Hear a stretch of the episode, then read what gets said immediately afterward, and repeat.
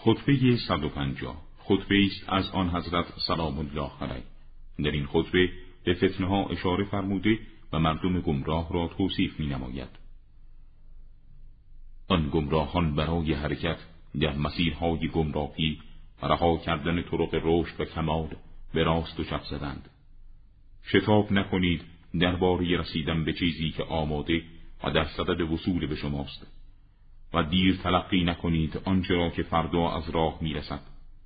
پس چه بسا شخص شتاب زده برای به دست آوردن چیزی می شتابد که اگر آن را دریابد آرزو خواهد کرد. ای کاش آن را در نمیافت و چه نزدیک است امروز به بامداد فردا. ای قوم من اینک آغاز زمان ورود هر آنچه که وعده داده شده می باشد و نزدیک شدن ظهور چیزی که آن را نمی شناسید. آگاه باشید.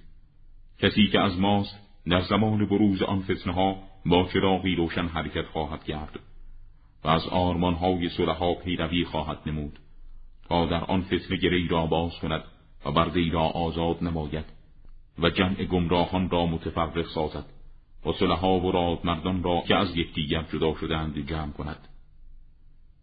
پنهان از مردم تلاش نماید و قیافه شناس در قیافه آن بزرگ اثر و نمود تلاش را نبیند اگرچه دقت نظر داشته باشد.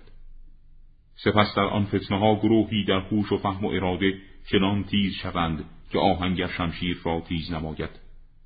چشمان آنان با نور قرآن روشن و تفسیر قرآن در گوشهایشان تنین انداز شود و از کاسه حکمت در شامگاه بنوشند پس از آنکه در صبحگاه آن را سر کشیدند گمراهی و گمراهان زمان آن فتن جویان و فتنگران طولانی می شود تا آنگاه که رسوای آن به کمال رسد و مستوجب تغییرات شوند تا آنگاه که مدت پایان یابد و جمعی از مردم به فتنه گروند و در آن بیارامند. و دست از باردار ساختن جنگ با فتنگران بردارند. اینان کسانی بودند که با صبر و شکیبایی که در راه حق داشتند منتی بر خدا نگذاشتند. و این را که جانهای خود را در مسیر حق بست کرده بودند بزرگ نشمرده بودند. تا آنگاه که عامل فضای خداوندی با پایان یافتن مدت آزمایش موافقت نمود. بصیرتهای خود را و شمشیرهایشان حمل کردند و با اطاعت از امر راهنمایشان به پروردگار نزدیک شدند.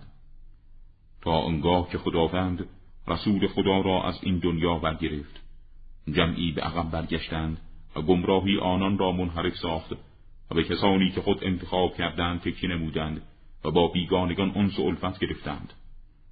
و دوری گزیدند از آنچه که معمور محبت به آن بودند و بنا را از اساس محکم آن برکندند و در غیر محل حقیقیش برنهادند. آنان معادن هر خطایی بودند و پناهگاه های همی کسانی که فتنجو و آشوب گرند. آنان همانند فرعونیان در وادی حیرت سرگردان و در مستی غفلت فرو رفته بودند. برخی از آنان از آخرت بریده به دنیا گرویده و به آن تکی کرده و برخی دیگر از دین جدا شده و حالت خصومت با دین خود گرفتند.